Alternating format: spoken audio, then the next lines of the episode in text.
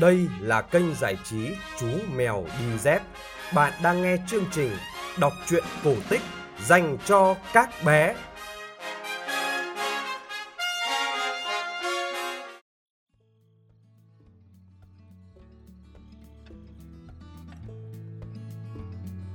Konnichiwa, chúng ta lại gặp nhau trong chương trình kể chuyện cổ tích phát trên kênh giải trí Chú Mèo Đi Dép. Tối nay, chúng ta sẽ cùng nghe chương trình số 327, câu chuyện cổ tích Nhật Bản có tựa đề Hãy lấy tôi đi. Chú Mèo Đi Dép xin gửi lời cảm ơn đến hai bạn nhỏ Bento và Kobe đã donate cho chương trình. Để ủng hộ chú mèo, quý vị phụ huynh có thể donate vào tài khoản ngân hàng Tiên Phong Banh 000 1600 8001 chủ tài khoản Nguyễn Phong Anh. Để biết thêm chi tiết về chương trình, các bạn có thể truy cập website chú mèo đi dép.com hoặc tham gia cùng cộng đồng yêu thích chuyện cổ tích tại fanpage chú mèo đi dép. Còn bây giờ, chúng ta sẽ quay lại với chương trình câu chuyện Hãy lấy tôi đi bắt đầu như sau.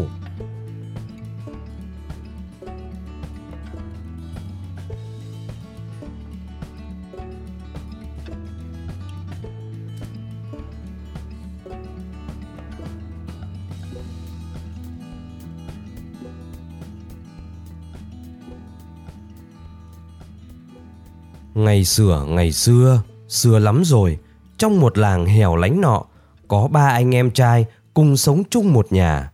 Họ cùng nhau cày cấy mấy mảnh ruộng xấu cha mẹ để lại.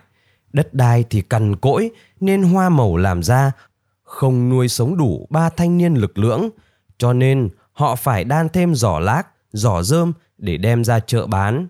Nhưng dù có làm việc cật lực và sống đạm bạc mấy đi nữa, họ cũng không còn lại trong nhà đồng nào để chi dùng khi có việc.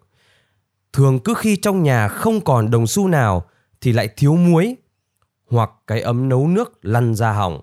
Nhưng tệ hại nhất là lúc năm hết Tết đến, trong khi nhà nhà chuẩn bị bánh trái, rượu thịt ăn mừng thì họ đành ngồi trơ mắt gặm nhấm cái nghèo của mình. Mùa xuân năm đó, sau khi du rú trốn trong nhà suốt ba ngày Tết, người anh cả Saburo có một quyết định quan trọng. Anh ta nói với hai em. Không thể mong có kết quả mới với cách làm cũ được. Anh phải đi đến nơi khác kiếm việc làm. Nếu kiếm được, sẽ gọi các chú theo. Hai chú hãy thu xếp công việc với nhau. Anh đi chuyến này nhất định kiếm tiền cho nhà mình năm sau ăn Tết to. Hai người em đồng ý để cho Saburo đi xa làm thuê kiếm tiền. Anh lên đường ra thành phố tìm việc một thương gia nhận anh vào làm công việc đánh xe bò. Suốt một năm trời, Saburo dẫn xe bò đi chở trà, chở muối và các thứ hàng khác đi từ chợ này sang chợ khác. Người thương gia rất hài lòng về anh shipper mới và muốn thuê anh làm việc xuyên Tết với tiền lương gấp 3 ngày thường. Nhưng Saburo lễ phép từ chối lời đề nghị của người thương gia. Anh nói, Tôi rất cảm ơn ông đã tín nhiệm tôi, nhưng tôi phải về thôi. Các em tôi đã đợi một năm nay rồi. Tết sắp đến nơi, tôi không thể để chúng đón Tết trống vắng được. Người thương gia nghe vậy thì vui vẻ trả lương cho anh. Saburo buộc số tiền lương vào trong miếng vải, lên đường về quê nhà. Anh cố gắng đi nhanh, nhưng trời đã tối, mà muốn về đến làng, anh phải đi qua một cánh rừng sâu nữa. Mặc dù là người biết lo xa, nhưng người anh cả Saburo lại nhát gan còn hơn thỏ đế. Nhìn cánh rừng tối đen là trong đầu anh đã tự tưởng tượng ra đủ thứ ghê sợ đang chờ đón mình. Dù vậy, anh vẫn phải cắn răng đi vì biết các em đang đợi ở nhà mà mai là ngày chợ phiên cuối năm rồi. Cứ nghĩ đến cảnh mình dắt hai cậu em ra chợ, chỉ tay đằng đông mua một món, chỉ tay đằng tây mua một thứ là anh lại thấy sung sướng rộn ràng mà không đi cũng không được. Vì xung quanh không có một cái nhà nào để có thể ghé vào, xin ngủ qua đêm cả. Chỉ còn cách duy nhất là phải quên sợ mà băng qua rừng thôi. Anh cố đi nhanh, không nhìn qua phải, không nhìn qua trái, mà chỉ nhắm thẳng mảnh trời nhỏ hẹp nổi bật trên con đường nằm lọt giữa hai hàng cây. Rừng tĩnh lặng và từ từ saburo lấy lại can đảm. Anh chàng nhủ thầm. Hmm mình đi được hơn nửa đường rồi Bây giờ còn gì có thể xảy ra nữa mà sợ. Tất cả quanh mình đều im lặng hết. Mình không có lý do gì mà phải sợ cả. Mình đúng là hay tưởng tượng vơ vẩn. Nhưng bỗng nhiên, trước mặt anh có một điểm sáng bay chập chờn trên mặt đường. Cái gì lập lòe thế nhỉ?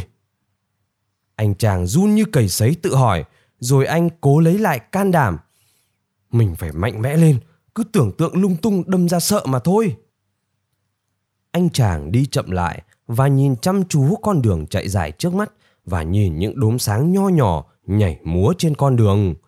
Những đốm sáng le lói quay vòng tròn phía trên con đường nằm giữa hai hàng cây, rồi chúng xích lại gần nhau, từ từ lặng lẽ. Một lát sau, Saburo nghe như có tiếng kêu vo vo nho nhỏ phát ra từ những đốm sáng, rồi càng lúc tiếng kêu càng to, thành tiếng rì rào kỳ lạ. Saburo lúc này đã sợ tái cả mặt. Anh dừng lại, nghe rõ tiếng nói xuất phát từ vòng tròn sáng lấp lánh nhảy nhót. Nếu anh cần tôi thì hãy lấy tôi đi, nếu anh không cần thì hãy đi đi, nếu anh cần thì hãy lấy tôi đi, nếu không cần thì hãy đi đi. Và ánh sáng càng lúc càng nhích lại gần anh ta. Saburo sợ đến mức khắp người lông dựng ngược cả lên. Anh chàng cắm đầu cắm cổ chạy, bất chấp cả bụi rậm hay gai nhọn.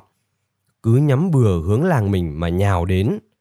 Cuối cùng, anh chạy được về đến làng, quần áo bị gai cào rách nát, mặt mũi tái mét, hơi thở phì phò như một con bò vừa kéo cày xong cả thửa ruộng lớn.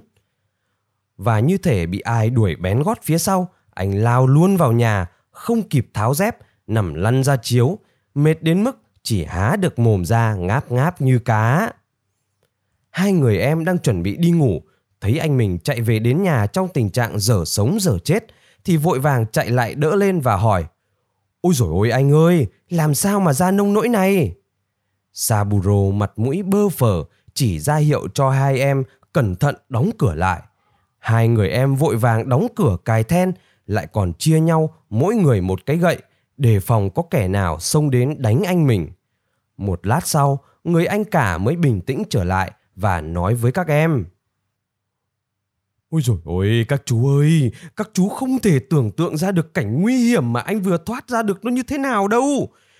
Khi đi qua được nửa đường trong rừng, có cái gì đó nó phát sáng rồi nó tấn công anh. Anh thân cô thế cô mà bị chúng nó vây lại xung quanh nhá. Anh đã đánh một trận kịch liệt với chúng nó, nhưng chúng nó quyết không tha. Chỉ có một mình anh phải chống đối. Khó khăn lắm anh mới mở được đường máu chạy về đây đấy. Người em thứ hai là Rokuro, rất tình ý. Anh ta không lạ gì, tật nhát gan nhưng lại thích ra oai của ông anh cả. Anh ta liền hỏi, thế chúng dình định cướp anh à? Anh cả đáp, không phải cướp mới đáng sợ chứ lị. Thực ra anh cũng không biết chúng là cái gì, nhưng cứ nhảy nhót chập chờn xung quanh anh mà la hét. Hãy lấy tôi đi, hãy lấy tôi đi. Anh sợ quá mới phải phá vòng vây để chạy về đây đấy. Hai người em ngẩn mặt ra, chẳng thể hiểu nổi là cái thứ gì đã vây bắt ông anh cả.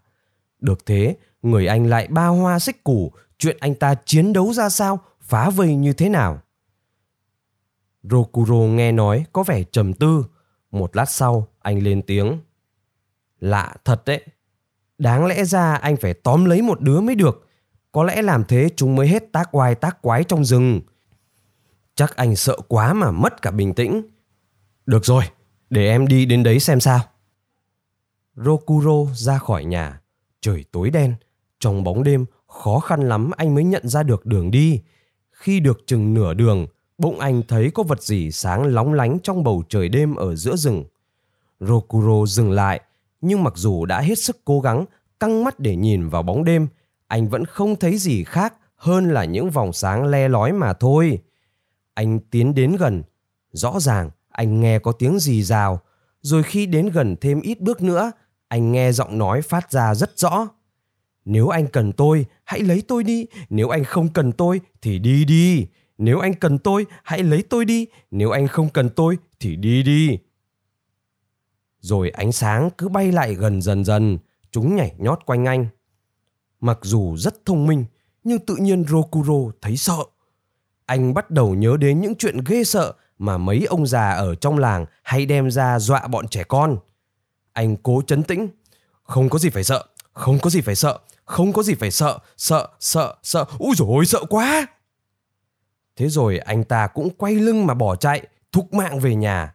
Anh ta còn thảm hơn cả ông anh cả, mấy lần ngã rúi rụi, mặt mũi xây sát hết cả, trên đầu thì u mấy cục như bị ong đốt. Người em thứ ba tên là Hashiro, nổi tiếng gan dạ trong vùng. Hashiro thấy mặt mũi hai ông anh tái mét liền nói Cả hai anh đều quá là nhát gan luôn ý. Mới nghe chúng nó nói đã run sợ. Nhưng rõ ràng là ánh sáng không chạm đến người các anh cơ mà. Bây giờ để em đi xem sự thể ra như thế nào. Hai ông anh súm vào can ngăn, bảo rằng hai anh còn không trị được thì một mình chú thì làm ăn được gì. Hashiro cầm cây gậy lên rồi vào kho lấy một cuộn dây thừng. Anh nói, lằng nhằng là em trói nghiến lại để xem chúng có còn nói được hãy lấy tôi đi, hãy lấy tôi đi nữa không. Đêm càng về khuya, bóng tối càng dày đặc. Nhưng Hashiro đã quá quen đi lại trên đường này vào những đêm tối trời mà không hề sợ lạc. Khi đi được khoảng nửa đường từ nhà ra phố, anh thấy những ánh sáng le lói quay cuồng nhảy nhót quanh mình. Vì không sợ nên anh cứ tiến tới. Cho đến khi lọt vào giữa đám ánh sáng ấy, anh nghe thấy quanh mình tiếng kêu vo vo vang lên câu nếu anh muốn tôi hãy lấy tôi đi. Nếu anh không muốn tôi thì hãy đi đi. Hashiro thầm nghĩ mình là kẻ nghèo kiết xác chẳng có gì trong tay thế thì cái gì mình cũng cần tất. Thế là anh nói được ta muốn giỏi thì bước ra đây xem nào. Lập tức ánh sáng biến mất và tiếng rì rào cũng im luôn hashiro căng mắt đề phòng gậy cầm sẵn trên tay, chỉ cần đối phương xuất hiện là anh sẽ cho chúng một trận ra trò. Nhưng chỉ nghe bịch một cái, rồi Hashiro cảm thấy có một khối nặng đè lên lưng mình. Là một thanh niên nổi tiếng lực lưỡng, thế mà khi cái khối ấy đè lên lưng, anh gần như muốn khuỵu xuống đất. Anh cố thu hết sức lực để đứng lên, rồi la lớn. Được rồi, để xem ai khỏe hơn, ta sẽ cõng ngươi về làng để xem ngươi là cái thứ gì. Lạ kỳ thay, nghe anh nói vậy, vật nặng trên lưng liền tỏa sáng nhẹ nhẹ, soi đường cho anh đi. Anh rút dây thừng, buộc vật lạ vào lưng, rồi anh đi về làng, vừa bước vừa thở hồn hển. Mỗi bước đi, khối nặng trên lưng anh lại càng trì xuống thêm, nhưng anh quyết tâm đấu với nó, nên gắng sức bước đi, cứ thế lặc lẻ từng bước một. Cuối cùng, khi bình minh sắp lên, anh cũng về đến được sân nhà, anh hít một hơi và muốn hất cái vật nặng ra khỏi lưng. Thế nhưng dù đã tháo dây thừng nghiêng qua nghiêng lại để hất xuống, nhưng vật kỳ lạ này như đã hàn dính, chặt cứng trên lưng anh. Hashiro giận dữ la lên. Này, một vừa hai phải thôi nhá. Quả thật là ta muốn có ngươi, nhưng không phải cõng mãi ngươi trên lưng như thế này. Bộ ngươi nghĩ ta sẽ cõng ngươi mãi hay sao? Anh chạy vào nhà bếp, đưa lưng đập mạnh vào vách. Có tiếng cười trong trẻo vang ra, nhưng khối nặng vẫn không rơi xuống. Anh lại nói, được đấy, cười người hôm trước, hôm sau người cười đấy nhá. Hashiro nói lớn, rồi anh đi thụt lùi vào trong phòng. Anh lấy đà, tông một cái thật mạnh, đập cái khối nặng trên lưng vào trước cột nhà. Cú tông mạnh đến nỗi làm anh mất thăng bằng và bổ nhào xuống đất. Rồi anh nghe có tiếng kêu sủng xoẻng rào rào vang lên, rất nhiều vật tròn tròn ào đến như cơn lũ lăn ra kín nhà. Hai người anh đang ngủ gà ngủ gật nghe thấy tiếng động liền giật mình thức dậy. Và các bạn đoán xem họ đã thấy gì? Mặt trời còn chưa lên mà nhà họ đã sáng chóe. Toàn là tiền vàng tiền nhiều ngập cả phòng khách. Tiền vàng nhiều đến nỗi lăn cả ra ngoài sân dắt cả vào các khe gỗ lát sàn hai người anh há mồm reo lên sung sướng Trời ơi, thì ra là tiền vàng đi tìm chủ nhân, thế mà chúng ta lại cứ sợ hãi vô lý. Từ hôm ấy, ngày nào đối với họ cũng vui như Tết.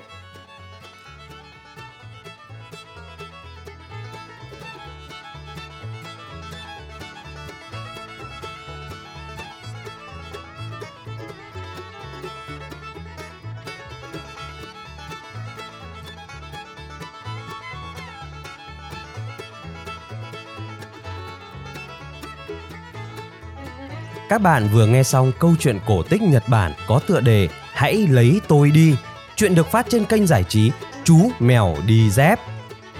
Kênh giải trí Chú Mèo Đi Dép đã có mặt trên Spotify, Apple Podcast và Google Podcast.